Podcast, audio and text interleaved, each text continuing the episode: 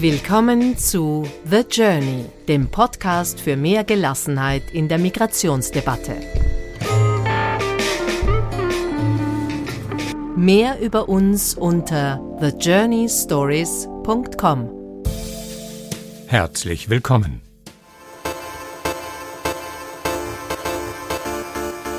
And welcome to this new episode, which is going to be the first one completely in English.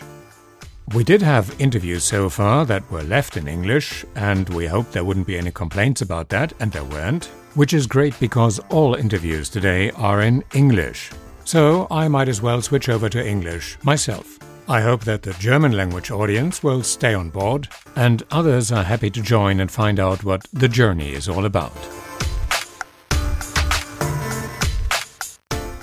And I actually went on a journey for this episode, to Amsterdam that is, where I visited a housing project exclusively devoted to refugees with asylum status, status holders they're called, between the ages of eighteen and twenty-seven, and young people from the Netherlands of the same age group. They live together, they work together, they learn from each other, all of it based on a self-management system. Once I had found out about that project, I definitely wanted to know more about it because it really fits into what the journey is all about. Not denying that there are problems related to migration and integration, but focusing on what works well rather than what doesn't work. Basically telling the positive stories, because the best way to overcome migration-related clichés is by talking to people rather than about them, by meeting them in person. And this is what these five hundred young people in Amsterdam do on a day-to-day basis. Therefore, welcome to Startblok Riekerhaven.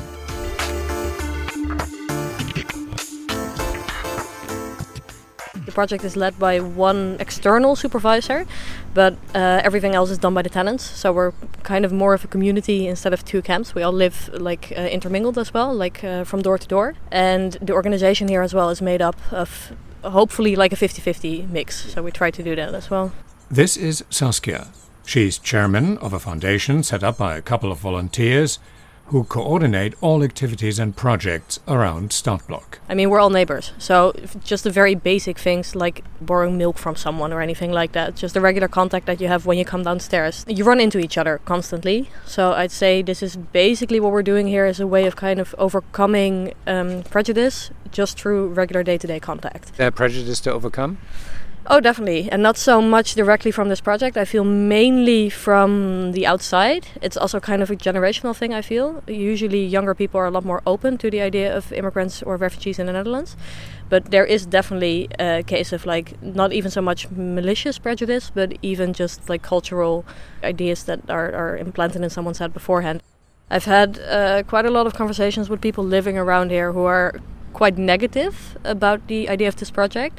Usually because they feel it's like it's dangerous. They feel that people living here are possibly more criminal. There's an idea of that there's like a lack of respect towards women. That it's a very religious thing, which in reality, like we have close to zero Muslims here. Like very, very little, a lot less than would be expected. Muslims by birth but not practicing religion, do you mean that? Mainly. When I talk to people living around here, their idea is that everyone here is Muslim, everyone here is like very strongly religious, that there is indeed... The way they expect it to be is very different from the actual people that live here. That is very much based in kind of a preset notion of what refugees look like. Now we know that the best way to overcome this kind of prejudice is meeting people, yeah. Which is what you do on a day-to-day basis. What about the people living around? Do they ever meet, or are they willing to, or are you making advancements towards them? No, that is definitely an issue because I feel there there is not that much uh, interaction with the people living in the neighborhood around us. We have been talking to, to people from the neighborhood if we like we have the idea of, of organizing like an open day or activities here that where we invite especially the, the older people living around here because those are the ones with the, the most issues with the project and to make it more visible, more transparent what we are doing here. So to extend that interaction. So like last month we did a big dinner on a square right near here, like five minutes away, where there were in total about three hundred people from the neighborhood. And we like we brought food there, we did our part in it. And as a way to also get the rest of the neighborhood to see that we're not just some scary project. We have like we have really good things to offer as well.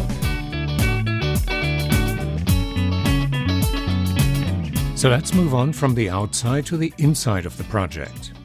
I meet Aline Bleker, who is part of the management team, and one of her duties is to show people like me around. And there are very many people like me. Delegations from places like Berlin or Vienna are constantly on site to find out how they can profit from experiences gained here in their existing or potential projects. five hundred people coming to terms with each other on a day-to-day basis, that is a bit like a huge family. Family life is full of emotions, uh, full of good times, full of crazy times. How does that reflect in this project? Yeah, quite well. I think you will see, as with any other place where you put a group of young people together, that sometimes it's going really well, sometimes people have a problem between each other or something. But we really try to deal with that. There's the self-management system here, uh, which means that people that live in the project also work here. There's a group of around eleven people that work here as well. Uh, and there are a lot of people that volunteer here. So there's a group of, I think, seventy-five people that are the eyes and the ears, and that would signal if something isn't going well, or if, if there's an argument or something like that. And we do try to solve it as good as possible. What was one of the challenges in the beginning is that when you live with a lot of people from different cultures, uh, there are people from Syria living here, people from Uh, Eritrea living here, th- those are the main groups, but also people from Afghanistan, uh, Jamaica, Iraq, uh, Sudan, for example, a lot of different cultures. And in the beginning that was a bit difficult, because it can be difficult to understand each other, or if people don't really speak English, like how do you communicate? Also for the Dutch people that were living here, we came across a lot of cultural differences that aren't necessarily bad, but difficult to understand, for example. And the, the biggest group lives here now for the three years or like two years. So most people are accustomed. So now because of that, it's also easier. Yeah, in general, we understand each other better. So time helps.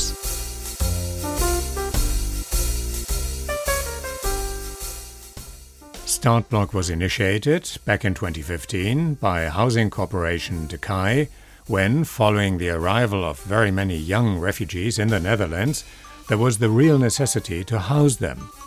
The Amsterdam municipality agreed and offered a place in Nieuw-West, where formerly students had lived, to house five hundred sixty-five refugees. But the district chairman of that area said that there are also very many Dutch people looking for a place to live due to the severe housing shortage around. So he came up with the half-half idea. Then another organization from Utrecht joined in to help build a community, and now, after two years, De Key runs it on its own. Time then to start our tour. Aline takes me around the ten blocks, split up into individual studios and apartments. We have a campfire pit over here where we can sit together, uh, and in summer it's being used a lot. Uh, people really like to come here together with each other, and we can also use it as an extension of the clubhouse if the weather is good, because as you saw, the clubhouse is a bit tiny, so we built this in the first year to uh, yeah also use this if we have parties or something like that. Now we walk onto the office. Here on the right is the Refugee Council, so there are people in the office there who can help tenants living here.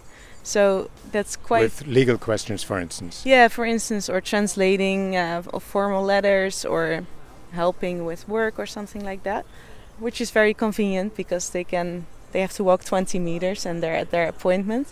So we're very grateful for that. We work together with them.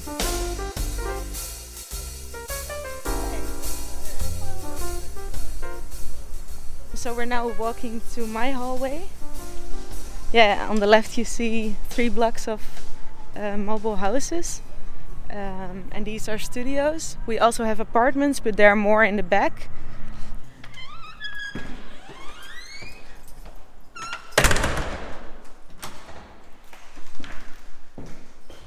Yeah, so we uh, now climb the stairs.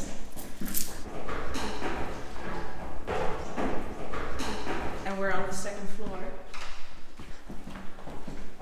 So these are all individual rooms. Yeah, yeah, and a room is around twenty-three square meters. In my hallway, we also have two balconies, which we're very fortunate with, uh, because in summer we make great use out of it. And this is mine. Number two hundred thirty-one. Yeah. I do have to give a little heads up because I did my laundry. So you'll see that. But this is how big it is, and of course everyone has a different way of decorating their own room. It has room for a little kitchen, it has room for a table plus four chairs, and it has room for a bed plus a bit of cupboards around it, so yeah. Everything one needs. Yeah, and some people, they have a couch because they did it maybe a bit smarter. um, but for me this is fine. And what is really nice is that everyone has the same space. Every studio is the same, basically. But if you look around this hallway, you'll see so many different styles. And uh, a neighbor of mine, he's an interior designer, so that came, came in handy for him. Uh, he designed his own room, and it's really nice to just have coffee at other places and really see how different people are, because I think how you decorate your room really displays some of your personality. Yes. So that's really fun here. Getting on with each other or not getting on with each other is often determined by the small and not so small daily routines. Like drinking alcohol or not drinking alcohol. Is that a problem, I ask Aline? That's not really a problem here in this hallway.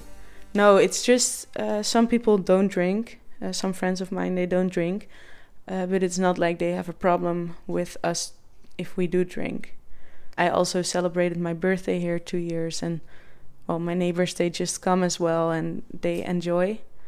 Yeah, I don't think that it's frowned upon or something. They know that it's part of our culture. And then, like Saskia said before, we also have a lot of people that aren't Muslim, for example, so they would also drink, yeah. Right. We step out onto the balcony, and what do we see? There are so many bikes here. everyone, well, we're in Holland. Yeah, everyone has to learn how to drive a bike, and everyone does, I think. Is that new for a lot of refugees to come over and find out that the the main way to go around Amsterdam is by bike? They know. It's one of the first things you uh, you will learn probably about the Netherlands, uh, but not everyone is able to bike. Big group group of people are actually. That impressed me. But I'm yeah I, I didn't know, but for example people in Damascus also bike, so uh, I was a bit ignorant on that uh, topic. Next, the spacious fields in between the houses and the garden area. So here you see one of our uh, fields, and in the summer people just use it to read a book or to sit together or Uh, have a drink or something. Uh, in the beginning they also used it a lot to play football, but we have the football field now, the actual football field. Over there, uh, straight ahead, we have some small gardens, uh, and there's a group of people here at Startblok, roughly around fifty, that have their own uh, square meter garden thing. Uh, which they can use, and there's even an app group, like they uh, inform each other on the newest plant news, and yeah, that's kind of a, like a small community uh, on its own. Hey. Hello. So these are little one by one meter boxes, or one fifty by one fifty. Yeah. And they grow cabbage, plants, spices, rosemary, flowers. Yeah. Yeah, as you see, most of the boxes are filled. Uh, and there's a waiting list for it, because people really uh, like to contribute as well. So in uh, the true sense of the word, they dig into that project. Yeah, yeah, definitely. Uh, some people share, and uh, yeah, I think it's really nice. Yeah. Hey. Hi. Are you in? You are tenants, are you? Yeah, I'm a tenant. Yeah, great. Because uh, I'm doing a podcast on this project. And I run across two tenants, which is great. May I ask you a question? Yeah. Yeah. What's it like living here? Yeah, it's great. It's, um, yeah, it's incredible. It's very uh, special experience. Yeah. Where are you from? Um, I'm from the Netherlands, from Utrecht.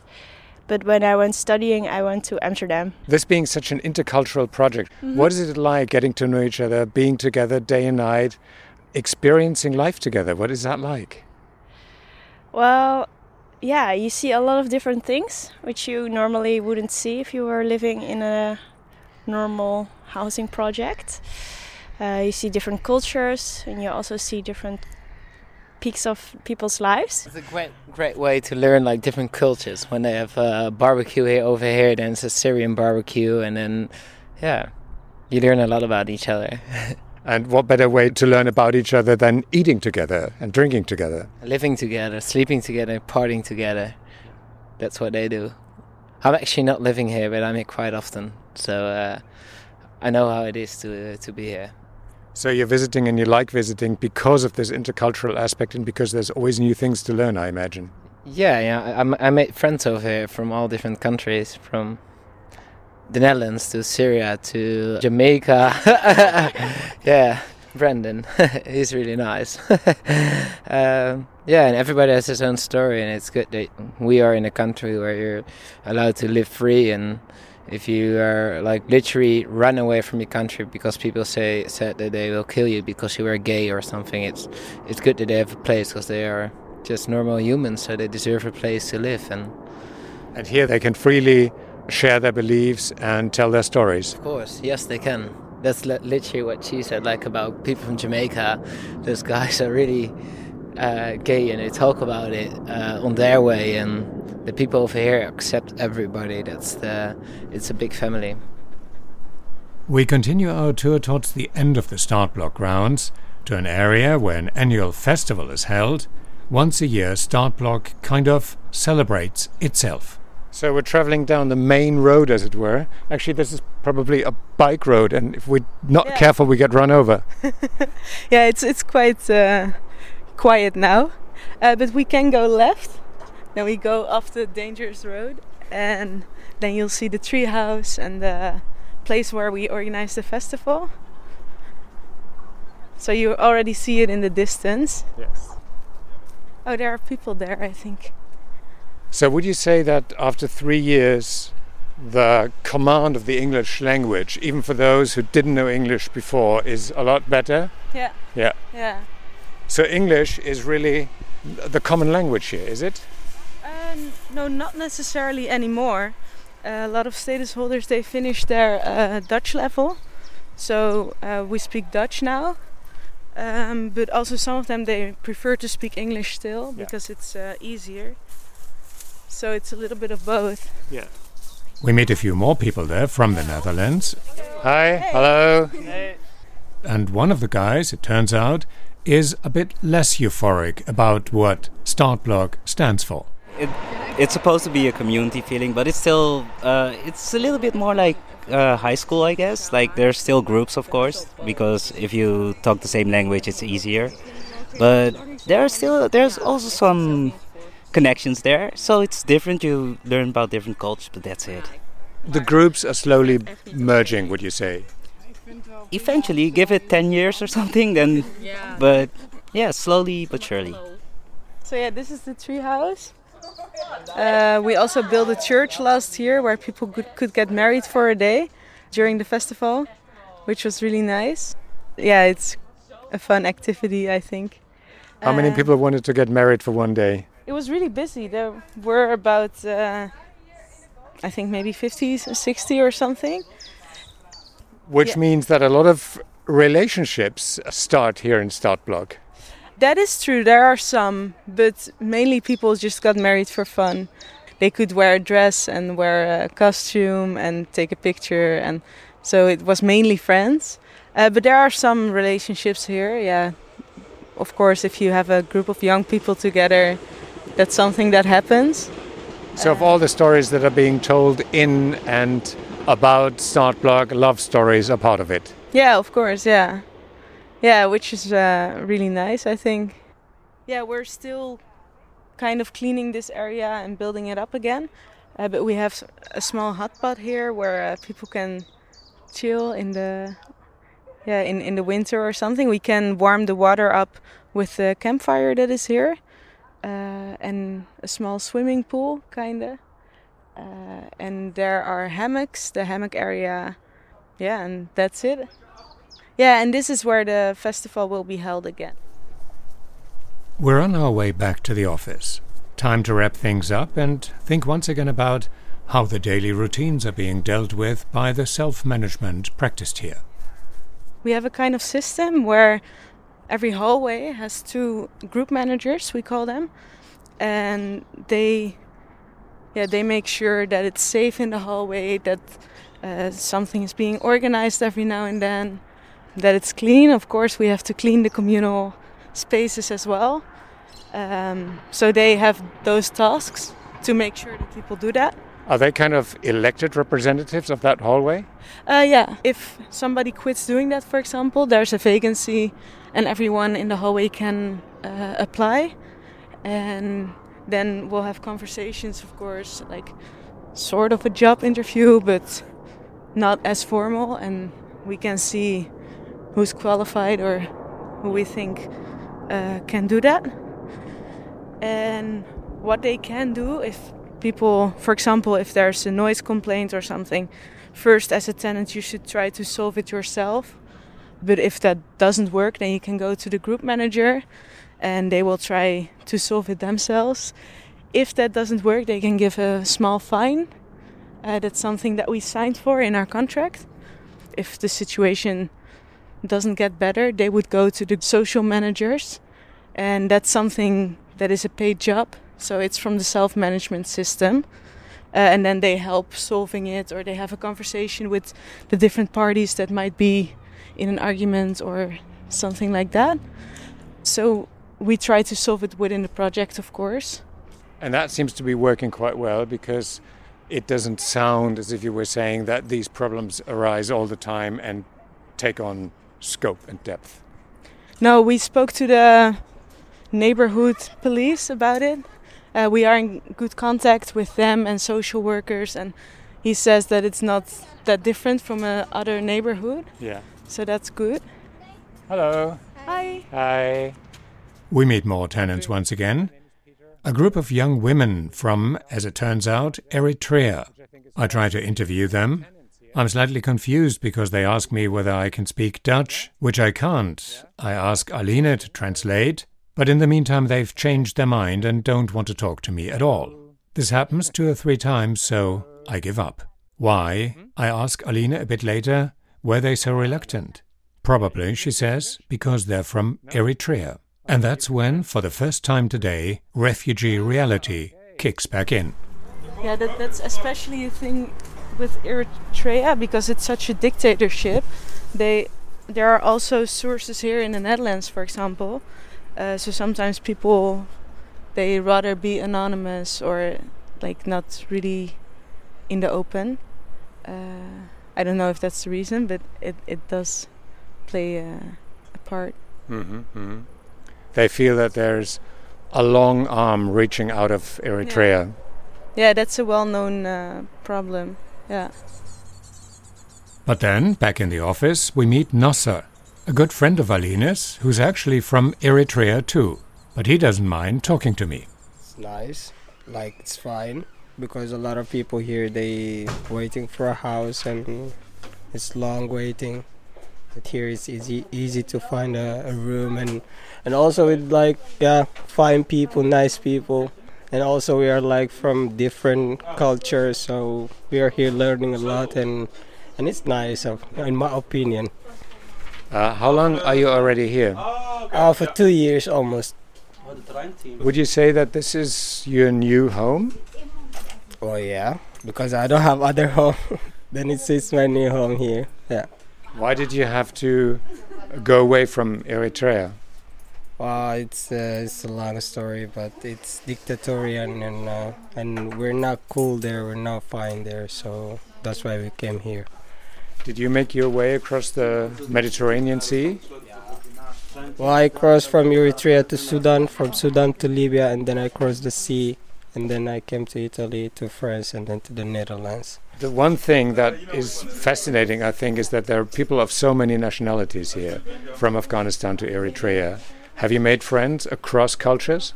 Well, I have uh, Afghanistan people, I have, I have Iranian friends, I have Sudanese friends, Syrian friends, Dutch friends. Well, I have like, yeah, almost from around the world, so it's, it's nice. Did you learn a lot about other cultures, other beliefs, other ways of living? Well, I just learned how to treat the people as their culture. Like, we have some cultures, if if people looks us like in another way, so we get mad of them, but but now it's it's, it's fine because we learn how how to be with people like like different cultures. So yeah, I think I've learned a lot.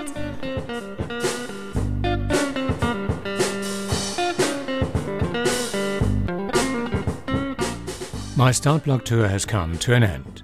The idea behind it all, it seems, is very much alive, proving itself day by day. The project is in its third year now. Tenants sign a contract for five years, which means that in two years from now they will have to move out, find a place to live, which is not easy in a city with such severe housing problems, find a job. The status holders, I hope, will by then be ready to completely stand on their own feet and become part of the Dutch society. The lessons learned both by them and their Dutch counterparts are simply invaluable. On my way out, I meet two guys from Syria who agree with all of that, but they still have slightly different plans. I'm uh, twenty-five years old from Syria, Latakia. I live here since uh, three years ago. It's a nice mix between Dutch and Syrian and Eritrean. A lot of nationalities here together. It was a nice uh, experiment to live uh, all together, respect each other, live together like brothers here. So, you know, we came here new. You don't didn't have a lot of knowledge about the the place, the Amsterdam, the Holland. You take some help from neighbors, from your friends. Without you took up his nationality, where is he from? Yeah, I didn't know anyone in this country three years ago, but now I think I have a lot of Dutch friends or any nationality friends. Yeah, that's a big change for me. Would you say this has really become your new home? No, sorry, I can't say that because I love my country, and when situation is okay, I, I will back. Yeah. Is there a real chance for you to go back? I think so, I think so. Now it's war, but war lastly will end. So that's why I am hoping to go back to my country. Would you agree that you also want to go back if there is a chance? Now the situation in Syria gets better, yeah? It will be nice to come back, yeah. If you go back to Syria, you will have learned a lot about life, about friendship, about meeting people from so many parts of the world. Yeah, sure. What is it that you take home with you to Syria then? Let's imagine I come, I will come back Syria next month maybe for some reason, yeah? I will keep the contact between me and the people here, yeah? We lived really so nice, shared everything together, yeah? And I loved everything here. People was were very kind with me, yeah? Yeah, kindness people. Yeah. Not also here in Startblok. We, uh, we speak about, for example, uh, yeah. Netherlands. I'm I don't know about Netherlands, I live in Amsterdam, so I speak about Amsterdam. Yeah, that's right. So whatever will happen to people later on, wherever they will go, whatever they will do, as long as they're inside Startblok, which they are right now, they're in it together. It's kind of like a two-way road, because people expect maybe that it's mainly beneficial for status holders. But if I look yeah, to my own life here, I learned so much from the people that are now my friends about their background and their culture. And uh, it's very enriching for, yeah, if I speak for myself, but I know that a lot of uh, Dutch people will agree. It's uh, really a two-way road. So, Aline, thank you very much. Yeah, you're welcome. Yeah. Uh, I'll bring you back to your... Uh... Yes, exactly. This was today's music, the D M one twenty-eight Tiger Swing Groove by Javelinus, Breath Deep, Breath Clear by Siobhan Decay, Crackling Amsterdam by Jay, Staying Positive by Spinning Macabre, and Good Morning and Pentatonicing by Pit X. Next week we'll have another replay episode, and then we will revisit Mahdi, who at the age of sixteen travelled five thousand kilometres from Afghanistan to Salzburg to hopefully study medicine and become a heart surgeon. Until then. The Journey, der Podcast für mehr Gelassenheit in der Migrationsdebatte.